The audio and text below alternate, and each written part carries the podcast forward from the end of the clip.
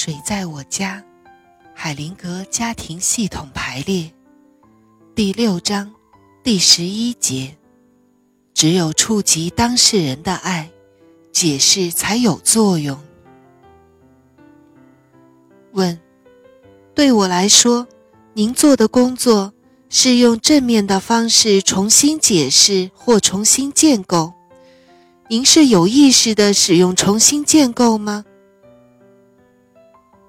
海灵格说：“只有在适当的情况下，在触及内心深处时，解释才有效果。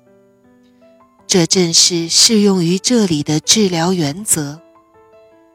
解释只有在触及当事人的爱，激活他。”并肯定他的时候才有效果。根据当事人的反应，我们来判断所做的解释是否合适。如果你随意而为，断然地重新建构一种有害的情况，可能会变成一次随意的干预，会让严重的情况变得无足轻重。不能发挥作用。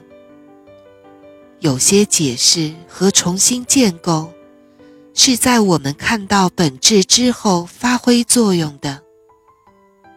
用这样的解释，我把我看到的东西告诉当事人，以真实为基础的解释和建构才有效果。关于“真实”这个词。有很多争论，构成主义者不喜欢用它，但是我找到一个我喜欢的定义：真实，不论在什么情况下，都会为生命服务，并增强生命。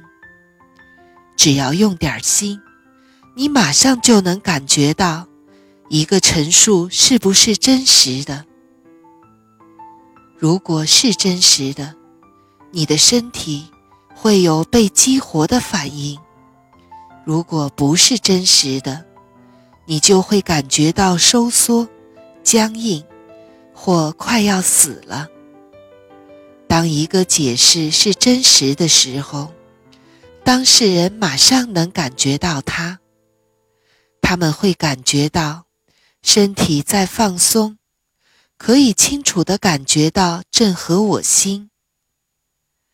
定义真实是很困难的，但感觉它并不困难。生命对我们有什么要求？不需要费心思考。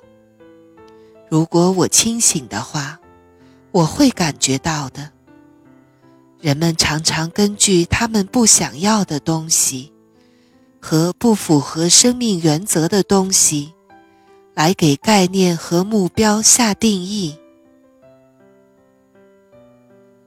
在治疗师解释事件和人物时，如果他们是在设法控制当事人的生活，好像他们的行为真能控制当事人似的，那是自以为是。